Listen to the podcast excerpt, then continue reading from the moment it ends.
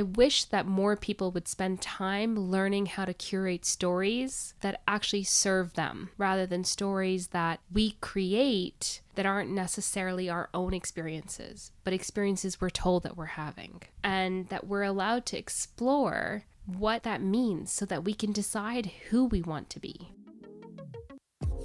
This is So What Are You? They don't have just one culture. So even if you say you're born here, where are you actually from? He's not even speaking Patois. I mean, I know what that is.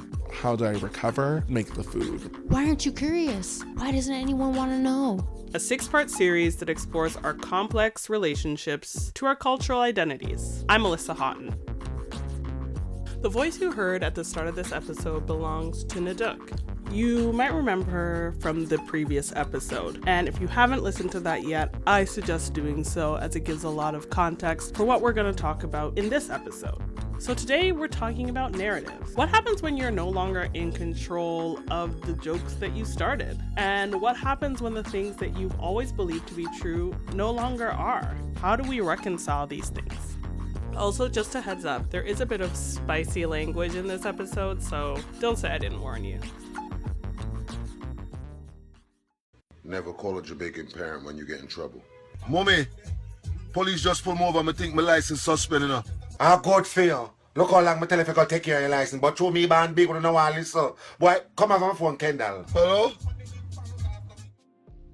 That was a clip from Caribbean American comedian Majah Hype, whose clips are widely shared across social media and who has developed a huge following based on his portrayal of what it's like to live as a first generation person with parents from the Caribbean.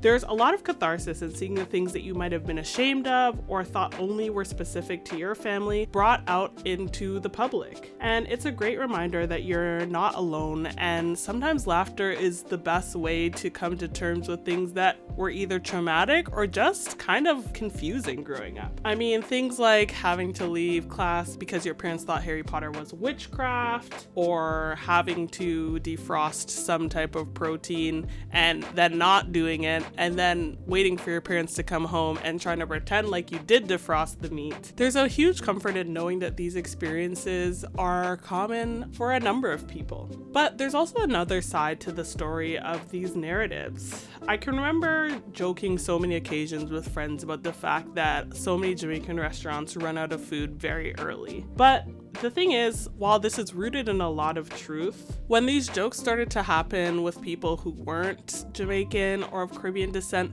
I couldn't help but feel a certain aspect of discomfort. It's like when someone makes fun of your sibling, you know, it's fine when you're the one to do it because you know them and you love them, but when someone outside the family comes in and tries to make the same jokes, something about it just doesn't hit the same.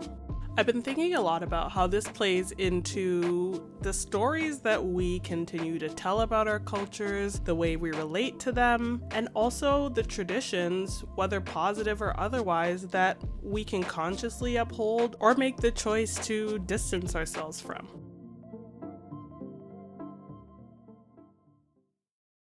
I feel like my family was very traditional growing up, which also kind of sheltered me. So I would probably like maybe change that in my traditions, like a little bit less traditional than like my family members are or my upbringing was. This is my very good friend Matt, who you've heard from earlier in the series. We've been friends since the seventh grade where we starred in a middle school production of The Wiz together. And I'm pretty sure both of us can still remember some of the choreography and the songs today. We share a lot of parallels. Both parents of Jamaican descent, and both of our moms were born in the UK. But obviously there are a lot of places where we differ. In contrast to Matt, my upbringing was a lot less traditional. So for me as an adult, I'm kind of drawn to finding those traditions more myself because I don't feel as though I was exposed to them as much growing up. But for Matt, he feels like some of that tradition that he experienced was a bit sheltering for him. And right now, he's ready to redefine what his relationship to his culture looks like in a way that feels real to him.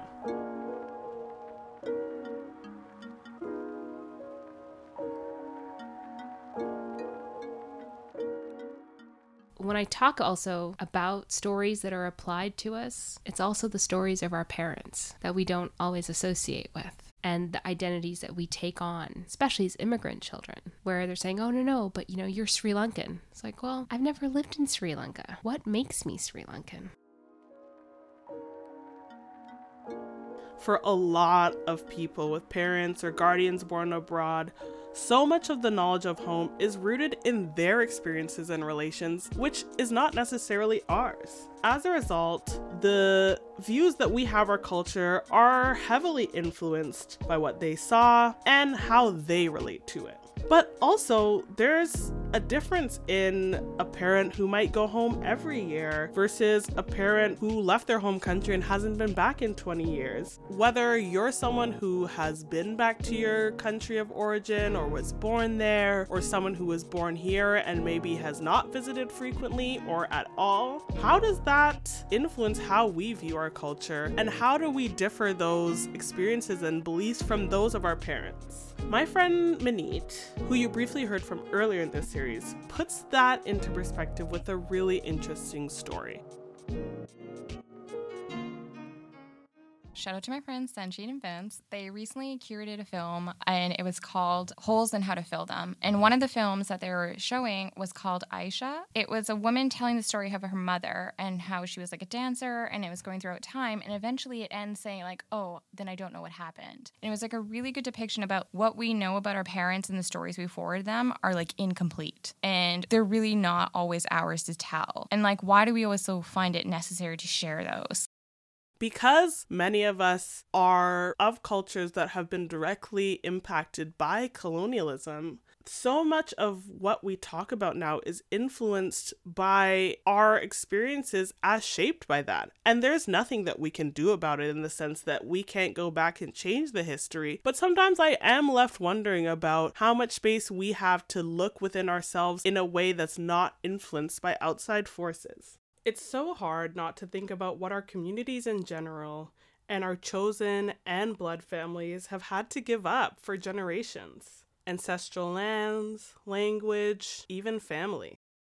A lot of our elders didn't even have the space to necessarily think like this because the demands of daily life were very, very hard. And so, is it a privilege to be able to start reflecting on concepts like this? I asked my friend Zoe as much.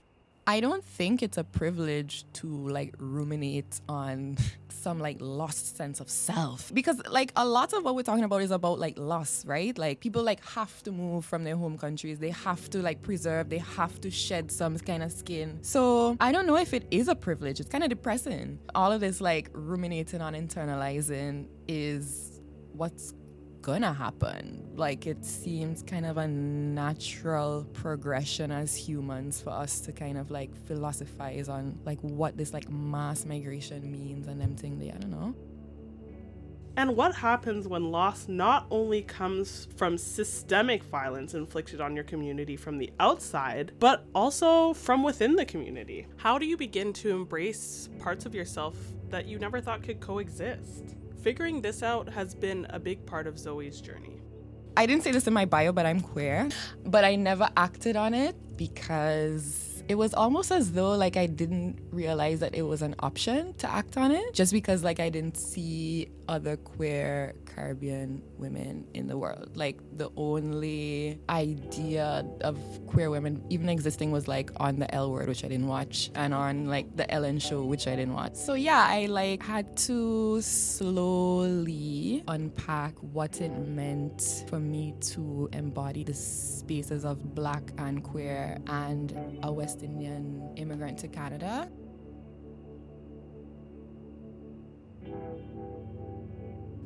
Although my cousin Zimble was born here, like Zoe, they struggled with how to reconcile their queerness with their Caribbean roots as well. Ooh, loss. Oh gosh. Let's say first I'm queer. And so I thought that because of my I was queer that like the whole culture was lost to me for some time because word is on the street, Jamaica's homophobic, Guyana's homophobic. You can get jail time for being gay there. That was something that I felt for a while I had to reject because I was like, okay, well, you know, I thought my queerness had to go into like this white area, which really sucked because it was just like, you know, it meant like not having a bum and like. It also meant like thick thighs weren't gonna save lives. That was like kind of alienating for me at first. And then meeting other queer folks and trans folks who are from Jamaica, I learned so much. Like I had a, a friend who I remember one time we were out, uh, like I went to like this retreat for you know trans and and queer folk of color, and like one time we were out in the streets and someone yelled faggot at us, and then one of the guys I was with was like, and I'm sexy too, and I was just like, oh my god, it was such a moment where it was just like, no, this doesn't have to be a moment of loss. This is a moment of actually reinvention. It's the moment of actually reclaiming it's the moment where, you know, we, yes, we touch loss, right? And like, yes, it's very intimate, but whatever part of its lostness avails itself to us, we have to grab it and, and own it in some way and recreate from there.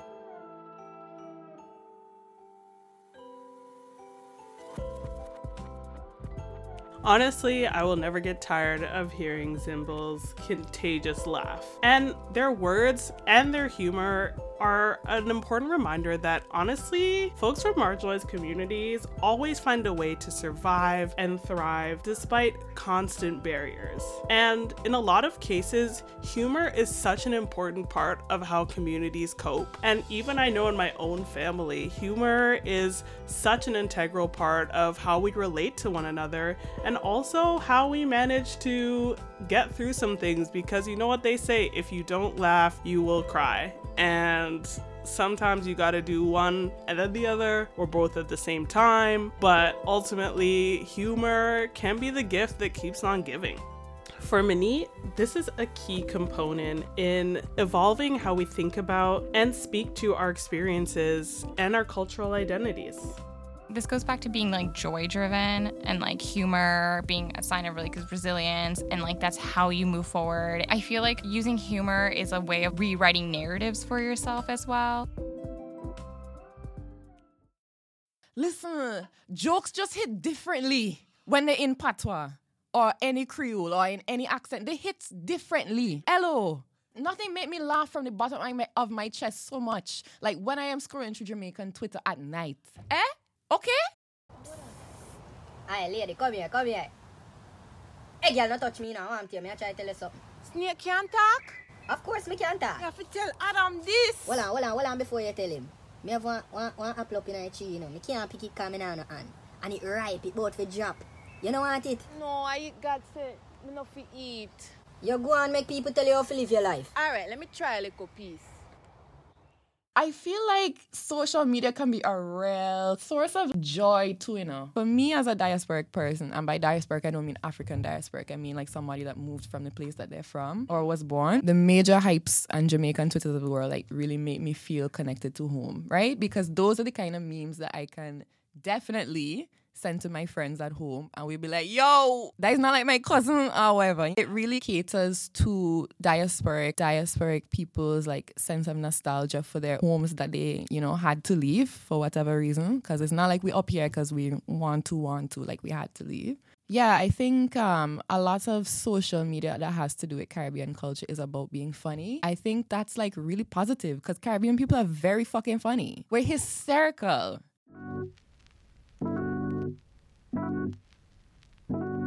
Zoe's perspective serves as a good reminder. Sometimes it's not about other people, it's about how comedy can help us reconnect to ourselves. For her, comedy is a lifeline to home, and that's all that matters. We can't control what other people choose to do, but we can choose to find life in the things that are for us and by us. For Manit, while some comedy serves this purpose, not all creators are focused on an uplifting purpose, in her opinion, particularly as it relates to South Asian communities.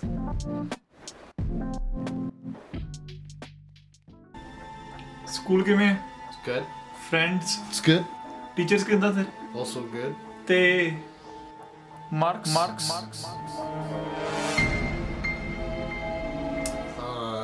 good getting 80s. Acha, 80? The baki 20%? I think like we've entered like the Russell Peters era of representation when it comes to like talking about say our immigrant parents. If we go back to just a few years ago, I'm thinking within my own South Asian community, like Jus Reign came out with these like videos talking about his like immigrant parents and he would weave English and Punjabi out of it. And so the humor was dedicated for the particular diaspora community. But now it's like kind of been mass marketed. You see it with Superwoman, you see it with a lot of other different South Asian artists who poke fun at their parents, like they don't know how to use technology, they always want to give you jaw, or like they're forcing you to get married. It plays on old tropes that now white people can tap into. They think it's funny. And I feel like we're recreating one dimensional characters. I kind of wonder what the purpose of creating a pan brown identity is if it's not politicized. And it's like, then who is it for? Like, why are we flattening ourselves?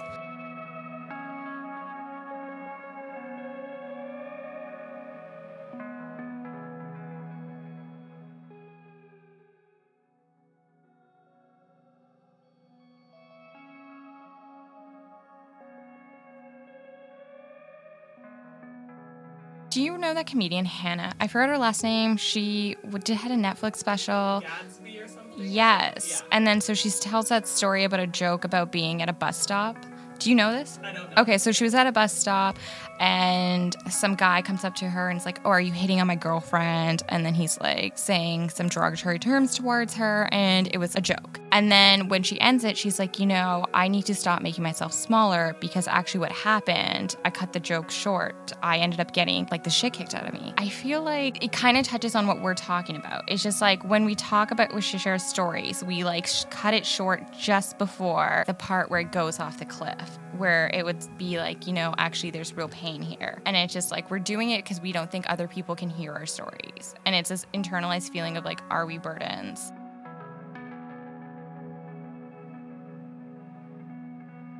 Not all humor is created equal. While there is a lot more space for humor that's nuanced with regards to understanding our various relationships to our diasporic identities and the generational differences that can exist within that, I can speak from experience in saying sometimes humor can just be a defense mechanism. It's an attempt at empowerment, hoping that beating the other person to the punchline takes away its ability to wound. But the often unintended consequence is empowering the very same people you were hoping to seek protection from. The idea that if they're saying it about themselves, it gives me free reign to say the same or worse.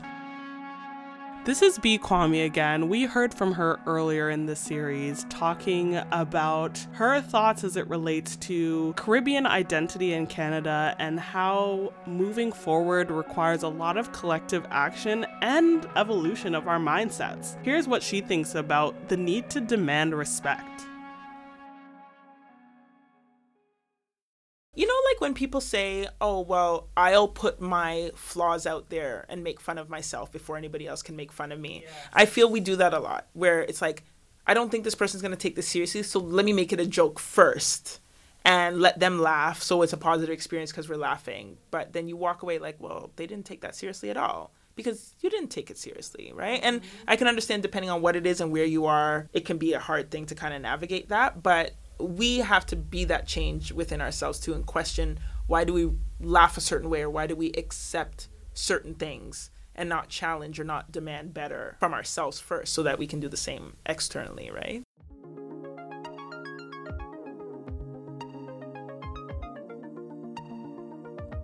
Like B, Manit sees the value in re examining why we tell the stories we do and seeing that humor can be more than a tool for self deprecation. I'm trying to think like how I got to the space, but it's like therapy was a big part. Also, rewriting how I tell my stories, why I share them was a big portion. It's like, yeah, why am I making these jokes about my family? What am I trying to communicate? But then also, like, looking back on like when I was sharing these humorous stories, it was like also me trying to cherish the good that I had in my childhood and wanting to hold on to that. And then, like, being able to acknowledge, like, you know what, that's a big fucking deal. I think it's extremely challenging to take difficult and traumatic experiences and then have them not haunt you forever. For Zimbal, it's drawing on the strength of our familial matriarchs to remind us of how we can make it through today, even when it seems less than possible. A lot of uh, black mothers, so like our um, our grandmother, uh, you and I, um, was a nurse who came over here, and a lot of Caribbean moms came here as nurses and then brought their kids once they had enough funds. That story is very powerful for me because I'm just like to think of like the willpower to look outside and to see a different life and to manifest that is courageous, it's brave, it's against the odds. So that's something that I'm like, okay, well, as a queer individual who, you know, is worried about returning to Jamaica and the kind of reception I've received, even though I've, I've heard it's changed a lot and people are much more out and open. They just had their, what, second pride this year. You know, that's something now that I'm imagining for myself and being like, okay, like maybe this return is possible. And before we end this episode, I want to leave you with some important words from Manit. I'm in also a place right now in my life where I'm learning certain narratives don't have to be shared. I'm learning things that used to be big whole chapters in my life are now footnotes. And so that's a really interesting process where it's just like before I felt stifled and I needed to make sure like I was joking around and it was like, yeah, I used to be so sad. but it's just like now it I don't know, it doesn't feel necessary to share that and I don't feel smaller because of it. Thanks, Manit. On the next and final episode of this series, we finally get to the good stuff food. What are the foods that make us feel connected to our culture? Which preparations do you wish you knew more about? We'll dive into this meaty topic, or meat free if you're vegan. So What Are You was produced, written, and edited by yours truly, Melissa Haughton, with music from Fugue, Ryan Little, Silent Partner, Ketsa, Himalaya, and Dural. If you like this series, please leave a review, share, and subscribe. For more information about this series and to see links to some of the things I mentioned, you can visit my website, which is melissahaughton.com. That's M E L I S S A H A U G H T O N dot com. If you're enjoying the series, please leave a review and tell your homies. You can also follow me on Twitter and Instagram at Melissa H A U T E. Thanks for listening.